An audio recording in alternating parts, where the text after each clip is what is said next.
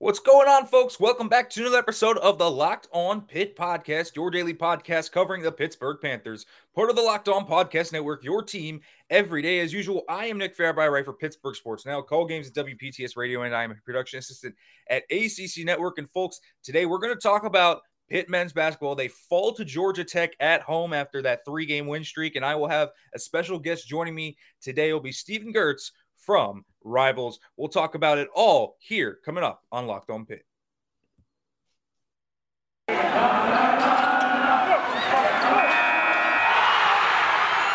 You are Locked On Pitt, your daily podcast on the Pittsburgh Panthers, part of the Locked On Podcast Network. Your team every day.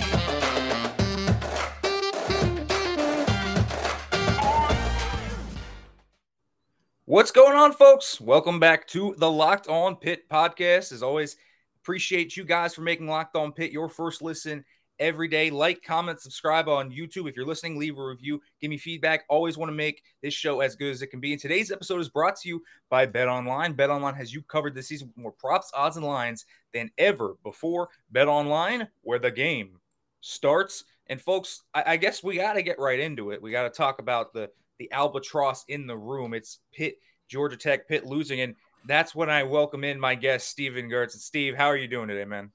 I'm doing well, man. How about you, Nick? I'm doing really great. And, and so it's, it's been great to have you on, uh, Stephen. And I, re- I really wanted to talk to you through a few things about Pitt because, again, you are, you know, you have the former NBA scout cred. You know this stuff like it's essentially your the back of your hand. And Pitt overall, I guess the difference between their three game win streak against Florida State, NC State, and UNC, and then to this game against Georgia Tech, it, felt like to me the guard play was just on a different level. And it felt like when their guards started to find a groove in that three game win streak, it felt like it, this was a massive step back, at least for me. Yeah, I definitely agree uh, from the guard standpoint for sure. You know, none of the Burton and Odukale did not have a really good game. You know, Horton shot the ball okay, but you know did have some turnovers, dribbling, passing. I think that was one of the things that really stood out. Is you know a lot of their struggles were attributed to dribbling the ball, passing the ball. You know, you mentioned their three game win streak. One of the things you saw that Pitt actually has adjusted to is teams started hedging Pitt's ball screens a ton.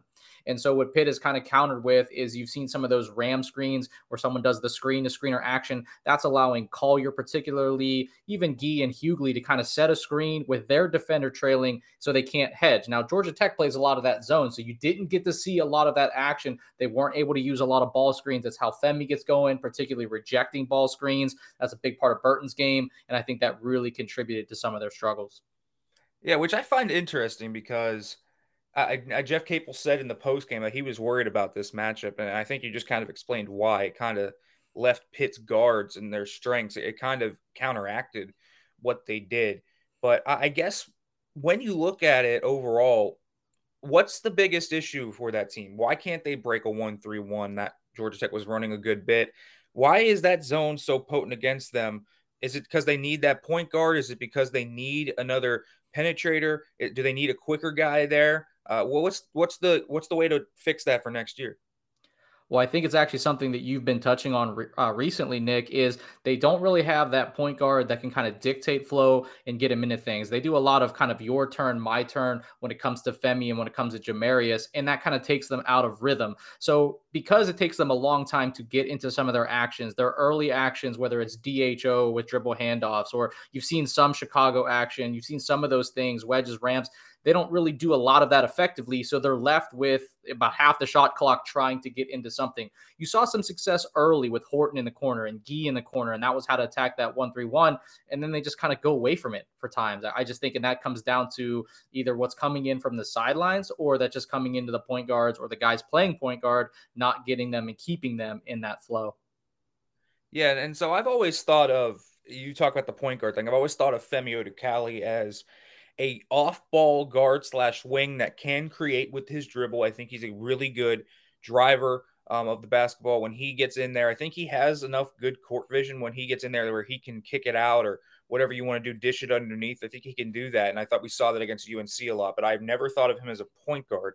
And he's averaging almost three turnovers per game, which I think is indicative of that. I, now, I think Jamarius Burton is more of in the point guard role, but I don't think he's a true point guard. I think he's more of a combo guard that can occasionally be that point guard when you need him to be, but he's not the guy you necessarily want him to be. And even if they had Nike Sibande here, Nike Sibande is not a point guard either. So really, it's been a while since we've seen Pitt have a true point guard. I guess the last guy you can maybe look to that was a true point guard was Sidy N'Dir when he gave him a little bit of minutes in 2018, 2019 there. But it's been a while for Pitt when they have had that quarterback type point guard that was so common with this team under Jamie Dixon, right?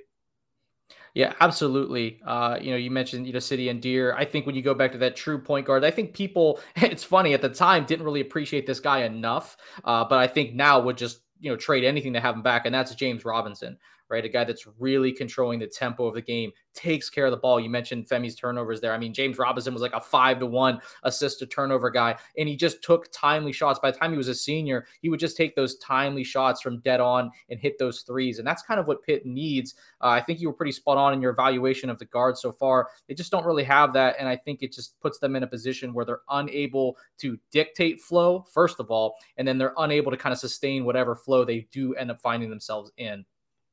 Yeah, and I think it's so huge for a guy like Ithiel Horton, where you talk about a catch and shoot guard that can really hit it from anywhere beyond the arc. And we've seen Horton be able to create off dribble now, too. We've been able to see him create and drive and make some floaters, make some mid range jumpers from the elbow or from the baseline, whatever it might be on the block. He's been able to do a lot of different things. And I feel like if if I'm looking at what would be big for next year's team, if you're talking about winning next year, Jeff Capel gets this fifth year that he probably is going to get. You need a guy that can unlock Horton, and then Nike Sibande will also be unlocked by that. I think Femi Odukale, with his physicality, if you get Femi Odukale off ball and he can play anywhere from anywhere from the two to the four, really. Uh, if you're going small ball, you can go to the four. Uh, I think that Femi's skill set would also be really opened up by that point guard. That's why I think it's so tough. But also, the tough part is if you're going to have your top four guards back next year, it's going to be tough to sell a guard to come in and see where his minutes are. Maybe you can get someone to come in, but it's not going to be an easy haul if you already have four guards that you're comfortable with.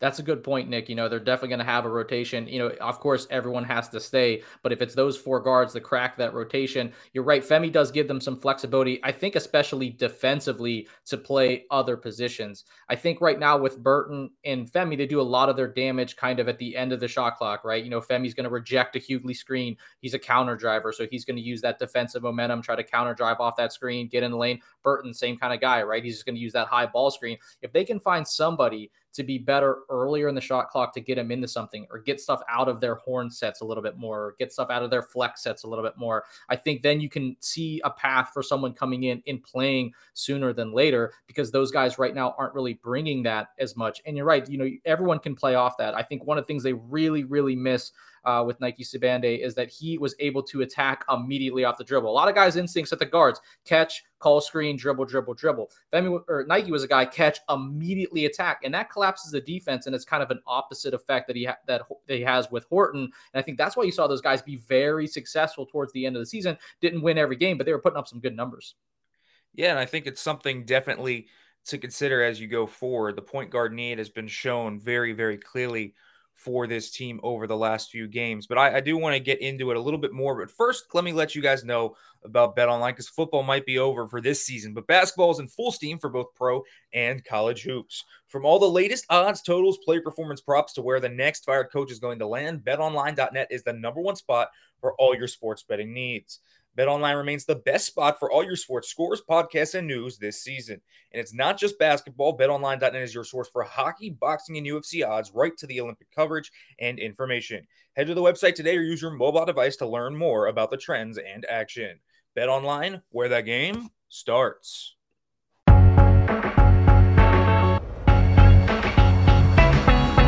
All right, folks, welcome back here to the Locked On Pitt podcast. Continuing to talk a little bit about Pitt the needs they have. And, and Steven, I want to get into this game against Georgia Tech a little bit more specifically. We touched on that, then talked about kind of their overall needs for a point guard.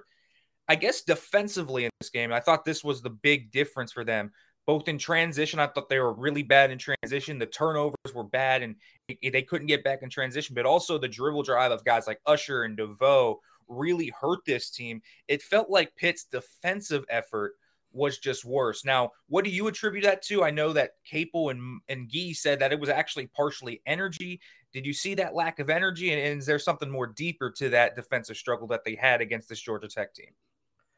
Well, I definitely think it was a lack of energy. I mean, when you come out and you say we just didn't have that same energy, uh, and you know they played those kind of like four games uh, right in a row, or you know over like a ten day span or whatever that was, uh, maybe you're seeing the backside of that uh, a little bit. But you know, in terms of preparation and in terms of energy, I think this is one of the first times you could really look at. You know, playing hard has been like their moniker. Well, you know, we played real hard, uh, but this is kind of game I think you look at. You mentioned those transition buckets. I think the the epitome of that is like I think one came off like a made free throw, and they were able to get a layup on the other end. Georgia Tech was. Uh, that's just a sign. I, I, mean, you can't say they're playing with a ton of energy in those situations. I think four of the first six baskets that Georgia Tech made were layups. Uh, they conceded quite a few layups, quite a few open threes, and it wasn't necessarily to DeVoe and Usher. You let all those other guys get early, uh, get going early, and then like Rodney Howard, I tweeted how it looked like Dwight Howard at some point because of that. So they they did not do well defensively in basically any aspect. Yeah, it was tough to watch. Uh, you know, the, the only two guys that it seemed like at times were playing with urgency was Gueye and Hugley, and Hugley was more on the offensive end. He had an unbelievable game, and, yes. and I think defensively the issue becomes if your guards aren't playing with energy, and, and we saw, you know, Burton being a little bit. Uh, he's kind of worn down. I wonder if, if Jamarius Burton, who has been so good, and I know he's well conditioned, but playing 40 minutes essentially every night has worn him down. Ithiel Horton coming in a little later into the season. I don't think his conditioning is necessarily 100%. He hasn't played a full season of basketball, so maybe it improves. But I wonder if this stretch for, for guys like Burton, Odukale, and Horton, who essentially have to play the whole game. They don't really have a backup guard outside of Isaiah Kudo, and and he's seen his minutes dwindle more and more. I think the lack of guard depth, and this is where you get Nike Sibande coming up again. It's the I think the lack of guard depth has worn down the team to a degree to where over time, over these long stretches, you're not going to see the sustained energy because they're probably just sore. And quite honestly, at times they can't get up to it. Yeah, I think the season is certainly catching up, you know, to a lot of those guys. You know, Capel's mentioned, you know, Hugley's kind of in a freshman year in terms of being this deep in February. And obviously Horton wasn't around the team. You know, Ezi Ezeakudo is not nor- normally going to log this many minutes. And and maybe Femi's a little bit more used to that, but you're now asking him to do a lot of things. You know, one of the things I've really talked about recently is how often you see him defending in the post. So he can do this because of his lengths, but he was banging with Brady Manek just one game before this. That's not a guy that, you know, and Brady's a shooter, but that's not really a situation where you want to keep putting your, you know, six four guard down there uh, against some of the bigger guys. And then Burton's uh, asked to navigate a lot of screens, and that can certainly beat you up. And I think they all all the guards have a little bit of deficiency in one area defensively. Uh, and when they kind of can't even bring, you know, the one good thing they do to the table, though, then you see uh, what you saw yesterday. And those guards really profile. I think I said it in my pregame that they profile as guys they can't. They've had problems defending, right? You know, Franklin Gardner for UVA, the Langfords from um, BC, you know, they've had their share of problems with a five, six, five, six, you know, or sorry, not five, six, six, five or six, six type of guard that can put the ball on the floor. Um, has been has been something that's been a challenge. And you know, no Au'Diese Toney, I think he would have probably been that three and D answer that you put out there uh, quite a bit. And uh, you know, I think that's adding up. Yeah, well, Mo Gueye's been having to essentially condense the roles of about four or five guys, it feels like, into his own little world. And he's been phenomenal this year. He's been the shot blocker. He's been essentially their three and D, if you will. But they need a three and D wing. And here's the thing that I get worried about when we're talking about next year. Obviously, Mo Gueye had an unbelievable game last night, and it was truly something to watch. I mean, he he continues to be better and better and better.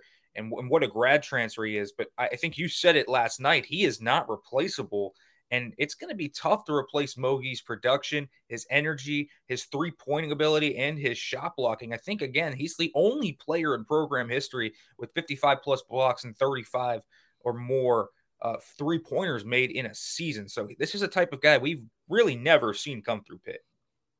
Yeah, absolutely. You know, he's just, it's going to be hard to replace him. And I, the thing is, there's guys with that kind of skill set out there, but everybody wants a guy like that. And you talk, you know, they talk about how they didn't know he could shoot like this. They knew they were going to get a defensive type of big. They didn't see the shooting coming. So Capel and I kind of stumbled on this. You look at a guy last year, he was able to do both those things. Well, his name's Evan Mobley, and he's in the NBA. He's probably going to be rookie of the year. So these guys just don't grow on trees. And, you know, people have mentioned it, you hit on it. You might have to look at a couple different guys to fill in not the statistical production, but everything you mentioned that he brings to the table. And, you know, that just lets you know how rare that he is. You know, you saw teams actually scheme against his defensive impact. I think couple games ago, teams started doing a lot of exchanges in, in terms of ball screens, right? So they're going to exchange where Gueye is not going to allow him. They're going to lift his guy up the perimeter so that he can't wreak havoc at the rim. And Pitt's countered by just switching that action, which I was a huge advocate for. And so you see that teams are really trying to be like, how can we not get our shots blocked by this guy?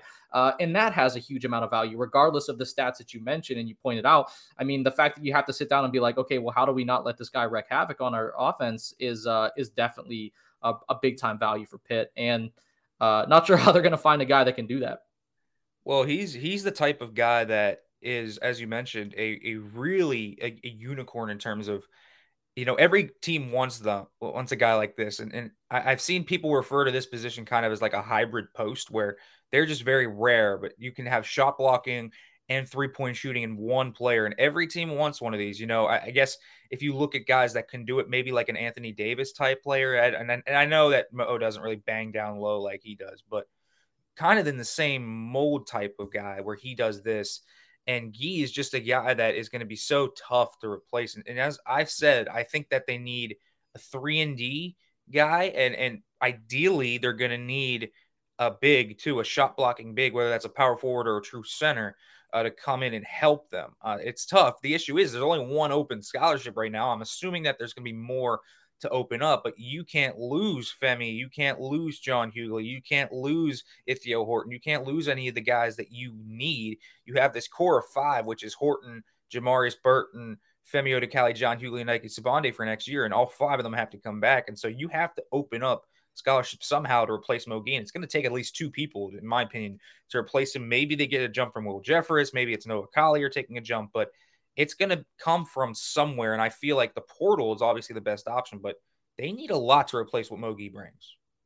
Yeah, absolutely. And and again, they they stumbled on the shooting ability of Gueye. I don't know if Lightning is going to strike twice in that way. Uh, but you know, you you mentioned two names in there, you know, with Will and Noah, and you know they each bring something to the table. Uh, but we've also seen, you know, those guys are taking maybe one or two shots a game. There's a lot of nights, you know, zero points off the bench. Uh, and they don't bring the same defensive impact that that Mo does. And even though he doesn't bang down low, uh, as you mentioned, like an AD can, you know, you kind of see more that like uh, Christian Wood game uh, when he kind of broke out in the NBA as a shot blocker guy who had that perimeter skills. I mean, that's a huge compliment to Mo Gueye, but at the same time, you you know, trusting him to defend on the perimeter and be able to cover ground and help underneath is such a rare uh, rare skill set that uh, n- none of the incumbents I could see getting to that point. You're right; it's going to have to be the portal, and they're going to have to get lucky.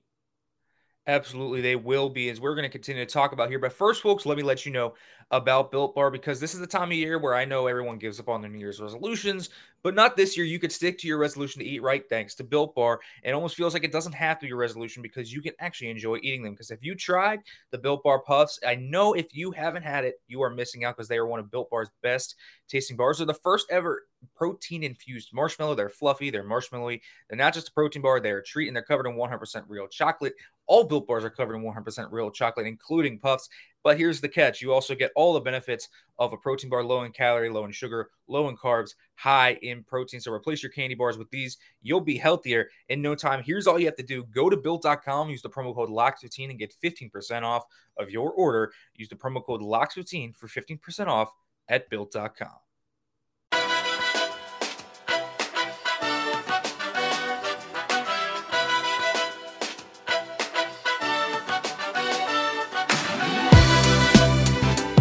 right, folks, welcome back here to the Locked On Pitt podcast as we continue to talk here. Stephen Gertz, Nick Fairbaugh talking about Pitt, Georgia Tech in this loss that Pitt has suffered. And, and Stephen, somehow we haven't talked about John Hugley much to this point, but I, have talked about him at length on this show. And, I feel like, you know, another really good game for Hugley in this one. He had a double double. Uh, him and Gee were essentially the two guys that carried this team to the finish line, if you will. And, and John Hugley in that mid-range game has started to come on the last three or so games, but this guy is a, a special player, and I, you know there's going to be a fear of losing him whether it's the portal, I think he's going to explore the draft. That's what I'm hearing. I'm hearing that he probably is going to go and try that draft out, uh, the process out. But this is a guy that has really been quite the find for Jeff Capel. I think people thought he might be good. I'm not sure if we ever thought he'd be this good this this early. Yeah, I guess you know, got to give a little bit of credit here to Capel and his staff for understanding probably what they had in Hugley. I think the miss has been at times not understanding. You know, to have you know Justin Champagnie last year, who created a ton of offensive gravity and a guy you constantly had to account for. I don't think Pitt did a good job of use, utilizing that. I also don't think they do a great job of utilizing that uh, th- you know, this year with the offensive gravity that Hugley creates and kind of the fact that it, just his presence alone bends defenses. And there's only a handful of those guards and, you know, players that have been able to take advantage of that. And I think that's been a miss, but, you know, he's been ex- uh, really good. Obviously, you know, at the next level, post play is just not that valued as much as, you know, being able to shoot uh, screen setting, he probably has a little bit of ways to go, uh, but his passing ability is very good. And I think he's also been a pretty good post defender, uh, which I do think carries relevance. Uh, and his ball screen defense has been decent at times. And I think that's a big thing. So, yeah, if they were to not have him, uh, would be huge. I mean, it would just absolutely, uh, you know, reset the clock on this team in the program but you know he's he's just a guy that has been super dominant. And i think last night as it pertains to the game you saw the run coming early in that second half right? They find ways every game. It just seems they run that ghost dho and either femi or burton will make that pass from the wing right into the post. Like it's like it seems that they can run that a lot more even against the zone and they just don't. And then he makes a nice little run early in the second half and they forget about him. And then remember him at the very end of the game um, and they go through long stretches of that uh, and it's it's certainly contributed to some of their losses for sure. Yeah, and I think it's been an issue for them all year. And and Hugley's not been a guy, you know, he gets volume, but the volume doesn't seem to be strategically timed in correct places. And that's been something that I've been kind of worried about with this team. And and, and I guess to ask you this, coaching at large on this team, I think that there's always been – a few issues that that really do raise eyebrows. You know, this team has had talent. It's not like they're devoid of talent under Jeff Capel. I mean, Xavier Johnson and Au'Diese Toney are starting on likely NCAA tournament teams this year. Uh, Justin Champagnie's in the NBA. John Hugley's obviously great. I mean, they have talent. They've had talent with under Jeff Capel. The recruiting has been fine in terms of talent evaluation and actually talent coming into the program. But this team right now, it feels like they're playing above their some parts, but still you see some of the same issues, the, the weird turnovers that they have down the stretch. I mean, I think some of that stuff should not be happening in mid-February. Um, some the end of the game stuff, I thought, you know, passing up open threes to take contested twos is is weird to me. I mean, there's a lot in letting 15 seconds run off the clock on that second to last possession for Georgia Tech. There's a lot I feel like from a coaching standpoint that I see that's an issue, but maybe you see even deeper. Maybe it's in their offensive sets, their defensive sets, whatever it might be. But I think there's a lot of coaching issues that continually come up as a theme for this team over these four years and that have not been fixed under Jeff Capel and his staff. Well, Nick, I think the biggest thing that sticks out to me is they're the worst screen setting team in the ACC over the last four years. It's not really that close. I mean, we see them all, and I'll, I'll probably end up watching every game at least twice. And you know, even the teams that aren't very have not been very good just set better screens. I mean, Georgia Tech was in the cellar yesterday. I thought their screen setting was much better.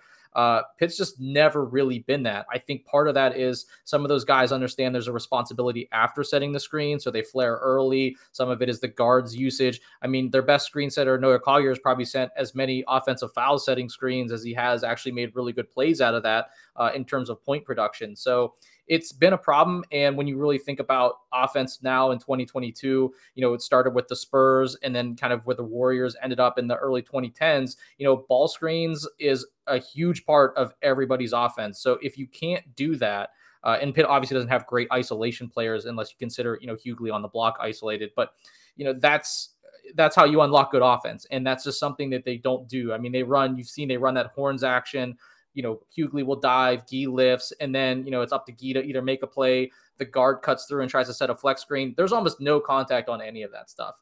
And that just doesn't allow guys that are limited offensively to get space, to have a defense bend to them or anything like that. And I think that's caught, you know, they can't create advantages defensively, you you nailed it a lot with uh, you know the timing of certain things. You know, you kind of saw them go to the zone during that three game win streak at the end as like a surprise. But I think we've also seen them go to a zone and get torched for like five possessions, and you're wondering like why are they doing this? Um, and you know the the timing of certain things and, and some of the matchups and, and again they're not a good screen navigation team on the other side that's a thing um, you know femi has had ball watching issues but he's gotten better horton is not a good screen navigator and i think that's been you know kind of the downside to all the offense he brings so when you really think about that well we don't set screens well and we don't defend ball screens well that's how you end up with a team that's usually you know sub 500 all the time yeah and it has been a, consistent issue with the team. This year, they haven't fallen apart. It doesn't seem like the, the chemistry issues that have popped up in recent years have popped up, but the on court stuff, it's still there. Even with the three game win streak, there were still some warning signs, and it's come up throughout the year in terms of that. And, I guess now, when you look at it overall, with the roster that they have, you know, we're, we're guaranteed only four more games of this team this year. Miami, Duke, Notre Dame, at least one ACC tournament game, potentially more than that if they could win, but we'll see how that works out. Does this team, I guess, you know, Jeff Capel, it looks like he's going to get his fifth year. You know, he won that UNC game. I think that locked it up for him. Plenty of people will call for him to be fired. But I think as you stand right now, can this, how likely is it that this team, let's assume that, you know, I guess that they do keep their main guys, Hugley, Femi, Jamarius Burton, Nike Sibande, and Ithiel Horton. That's not even po- it, that might not happen. It might not happen. It's very possible one of those guys goes to the portal. But let's say that ideally goes right. How likely is it that this team next year is competing on the bubble for the NIT for the tournament? It's got to be pretty hard, right? I mean, I, I'm looking at it right now. I don't think it's that likely. I would agree with you there, Nick. I, I don't see the conference as a whole being down like this for long periods of time, which means, you know, Pitt has to raise up to that level too. You know, we all know, you know, there's no help coming as of right now. You know, you mentioned the one scholarship earlier, and that's not attributed to anybody right now. So with the given roster, well, we know at, at best they're a little bit below middle of the pack with the guys now in a down ACC. Now you do project a little bit more, right? You project all those guys to take some small step forward, uh, but at the same time, you know, there, there's a lot of big leaps that that may or may not happen. Uh, and again, you know, you're not going to have Gueye, and he's been a big part of what they're doing. So even with that core five, he's not going to be a part of that, and I think that sets them back. So, uh, do I think that you know they'll they'll be in that position? I mean, I guess a lot could change, but right now, I mean, I'm with you. The, the trend is. Uh, to be even the talk to be on the bubble for an NIT, I think would be a victory. And I, I, I mean, let alone the tournament. Uh, as for these last games, you know, I think we would it surprise anybody to have a puncher's chance in one of these after losing to Georgia Tech? Absolutely not. Would it be would it be surprising for them to lose all these three games in terrible fashion? Yeah, I don't think that surprise anybody either. So it's just it's so hard to predict uh, with these guys on any given night. But you know, you, when you really kind of look at it and what's going to be, you know, what you project, um, I could see another season very close to this one. Yeah, and if that's the case, and again, I get Jeff Capel's going to get the chance to give himself another year, let things go but he's now got, you know, when he accumulated that talent, it felt like last year was their chance to, to really pop through. It felt like it. And then obviously all the off court stuff happened and John Hugley was lost for the year and all this happened and essentially it cracked. I felt like that was the team last year where they had legitimate depth, they had legitimate talent. I feel like if the stuff off the court doesn't necessarily happen, you know, the team chemistry issues don't happen. And then you can see them be punched through. But now Jeff Capel doesn't have the the allure to sell the vision that he's building something here. He's going to be in year five. So it's tough to sell recruits. And this is why I think you saw Judah Mintz commit uh, in the same way. And it's tough. And so I get he's probably going to get a year five. But man, it, if I am a recruit or I am in the portal, it's tough for Jeff Capel to sell me on a vision. It just feels like – again because it looks so unlikely it just feels like he's almost like a dead man walking at this point and it's tough and he's going to have to really pull off a, a heck of a job i think to uh to get this team turned into a point where he gets a sixth year yeah, that could definitely be be tough. You know, we you talked earlier on about the guard rotation next year. You know, what's your conversation with a guard? If you're trying to get a guard here, how do you sell them on the fact that you're going to return four experienced guards uh, that definitely have time to play? You know, if you're you know a big you know or a post player, well, you're not going to be in front of John Hugley. So it comes down to like we talked about, you could you could try to be in the guys that are going to be like Gueye. Well, those guys are probably looking to go pro or play at a big time winning program, uh, and those guys aren't going to be. So like the one conversation you could have the next Mo Gueye that shoots and blocks shots. Well, that pit is probably not the destination you're, you're looking to come to, even if you can say, well, look what this guy just did. Uh, so it's it's going to be tough, and you know I think we'll have another year, and then yeah, you have to think about that year six. You know, if you've had just four or five losing seasons, uh, is this the best fit at that point? And you're right though, the vision, you know, the brick by brick, and all those other things um, are great taglines. Uh, but at this point, you know, you may only have one brick up or two bricks up. You know, I don't. I, I think at this point, people are looking for a, more of a foundation than that.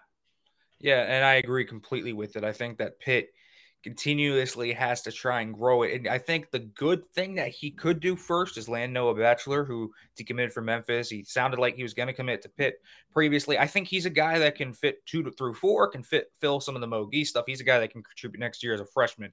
So getting a young guy in there that could actually contribute to the team right away would be nice. And and I also think the, the other thing we haven't talked about is you're going to need some guys because again they have limited scholarships. Maybe a guy like Oladapo goes into grad transfers. Maybe Onyebuchi is a Kudo uh, graduates and moves on with his life's work. Maybe get Chris Payton out, uh, Max Amadasun transfers. All these guys, you can see all this happening. But also the other guys that we've talked about, Noah Collier, um, Will Jeffress, Nate Santos, who played significant minutes early in the year. Santos only a freshman.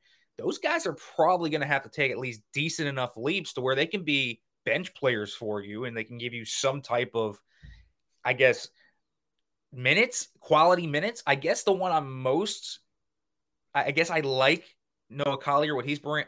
I thought he's had some gritty defensive minutes recently, but Jeffress is really a rebounder defensive guy who his shot hasn't come along. And while Santos started off real hot and he was known for shooting, his shooting hasn't translated just yet. And maybe he just wasn't ready. So they're going to need guys on their bench to also take that step up and, and help this team because they're going to need to be at least eight deep, I think. I would 100% agree with that. You know, we talked about the bench not really giving them any points, and that's usually without Santos getting any minutes. Uh, I think for you know, starting with Nate, you know, he he loses the point of attack a lot off the dribble, and you saw early in the season in those games in non-conference that you know there are games where he's hitting the three, but there's a lot of guys who are getting two feet on the paint off the dribble on Santos. Obviously, that's a problem Pitt just had against Georgia Tech with their starters. Uh, with Will, you know, there's an athleticism he flashes on defense that you take a look at a guy and you're like, oh my gosh, you know, you're like six seven, six eight. You look, you profile exactly like the three and D uh, that Pitt would need, but you only you're only really bringing that D side. Although offensively, he gets a ton of offensive rebounds and there's value there, but he just hasn't been able to use that defensive athleticism on the offensive end. He's putting the ball on the floor a little more, but just the three three aspect and the jumper just not there. Uh, and then Collier. I mean, look, if Collier grows like two inches and adds 20 pounds, I think Pitt's like really in business next year with him.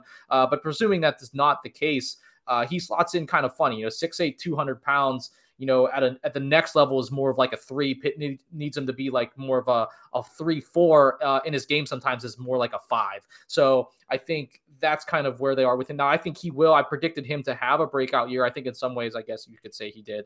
But uh, you know, he's he has to be able to shoot at some point. Like I think finishing around the rim has to go up, but he doesn't give you like that dunker spot jumper. You know, he doesn't give you like that elbow jumper. You know, for a guy that can really roll and be dangerous, that short roll that you've seen with Femi and Hugley, uh, you know, that they did one game then just completely stopped doing it for, you know, reasons that we can't explain. Uh, I don't know if Collier can really get there at least. I think any kind of pick and pop or something like that. So, yeah, you're right. All of those guys have to make a leap forward. Um, and but to be honest with you, I feel like all those things from what we know are big leaps. They're not just like almost there, right? Like if Will was shooting 31% from three, be like, well, he's almost there. Or if Nate was, you know, coming in and making any shots at this point. But I, it is hard for shooters to come in, get one shot in five minutes, and and expect them to make it every time. Uh, and in Noah's case, he is getting the minutes, but I don't. I'd have to look and see. I, I think Noah's probably shot more than or less than three jumpers this year. Oh, it's, it's got to be less. I don't remember. I don't know if I have any tape on him taking a jumper, so it could be less than uh, one. Uh, so you know that those are all big leaps. Yeah, we don't even know what his jumper form looks like from the free throw line. His free throw shooting form is a little wonky and, and yeah. non-traditional to me, and I feel like that's something that should get fixed. But we do not know what his jumper looks like at all. But Noah Collier is going to have to be someone that they get big minutes from for sure. Uh, and I, I think overall, this team is just going to have a lot of things that have to go right for them next year to compete. Well, Steve, thanks for coming on, man. Let everyone know where they can find you, find your work, read your stuff, do all that great stuff. Yeah, you can find me on Twitter, you know, at Steven with a PH underscore Gertz. Uh, I write for Rivals Panther Lair. Uh, you can check out my stuff there. And um, yeah, that's pretty much uh, pretty much the main places. All right, folks that was all for today's episode. As always, thanks for listening. Tomorrow we'll talk a little bit about Miami, obviously coming to the Pete. We'll see if Pitt can maybe upset one of the top four teams in the ACC. And we'll also talk about women's basketball. Jayla Everett was dismissed from the team this week, and we'll talk about the impact of that, Lance White's outlook, and all of that coming up. So, folks, as always, thanks for listening. As we finish, hail to Pitt.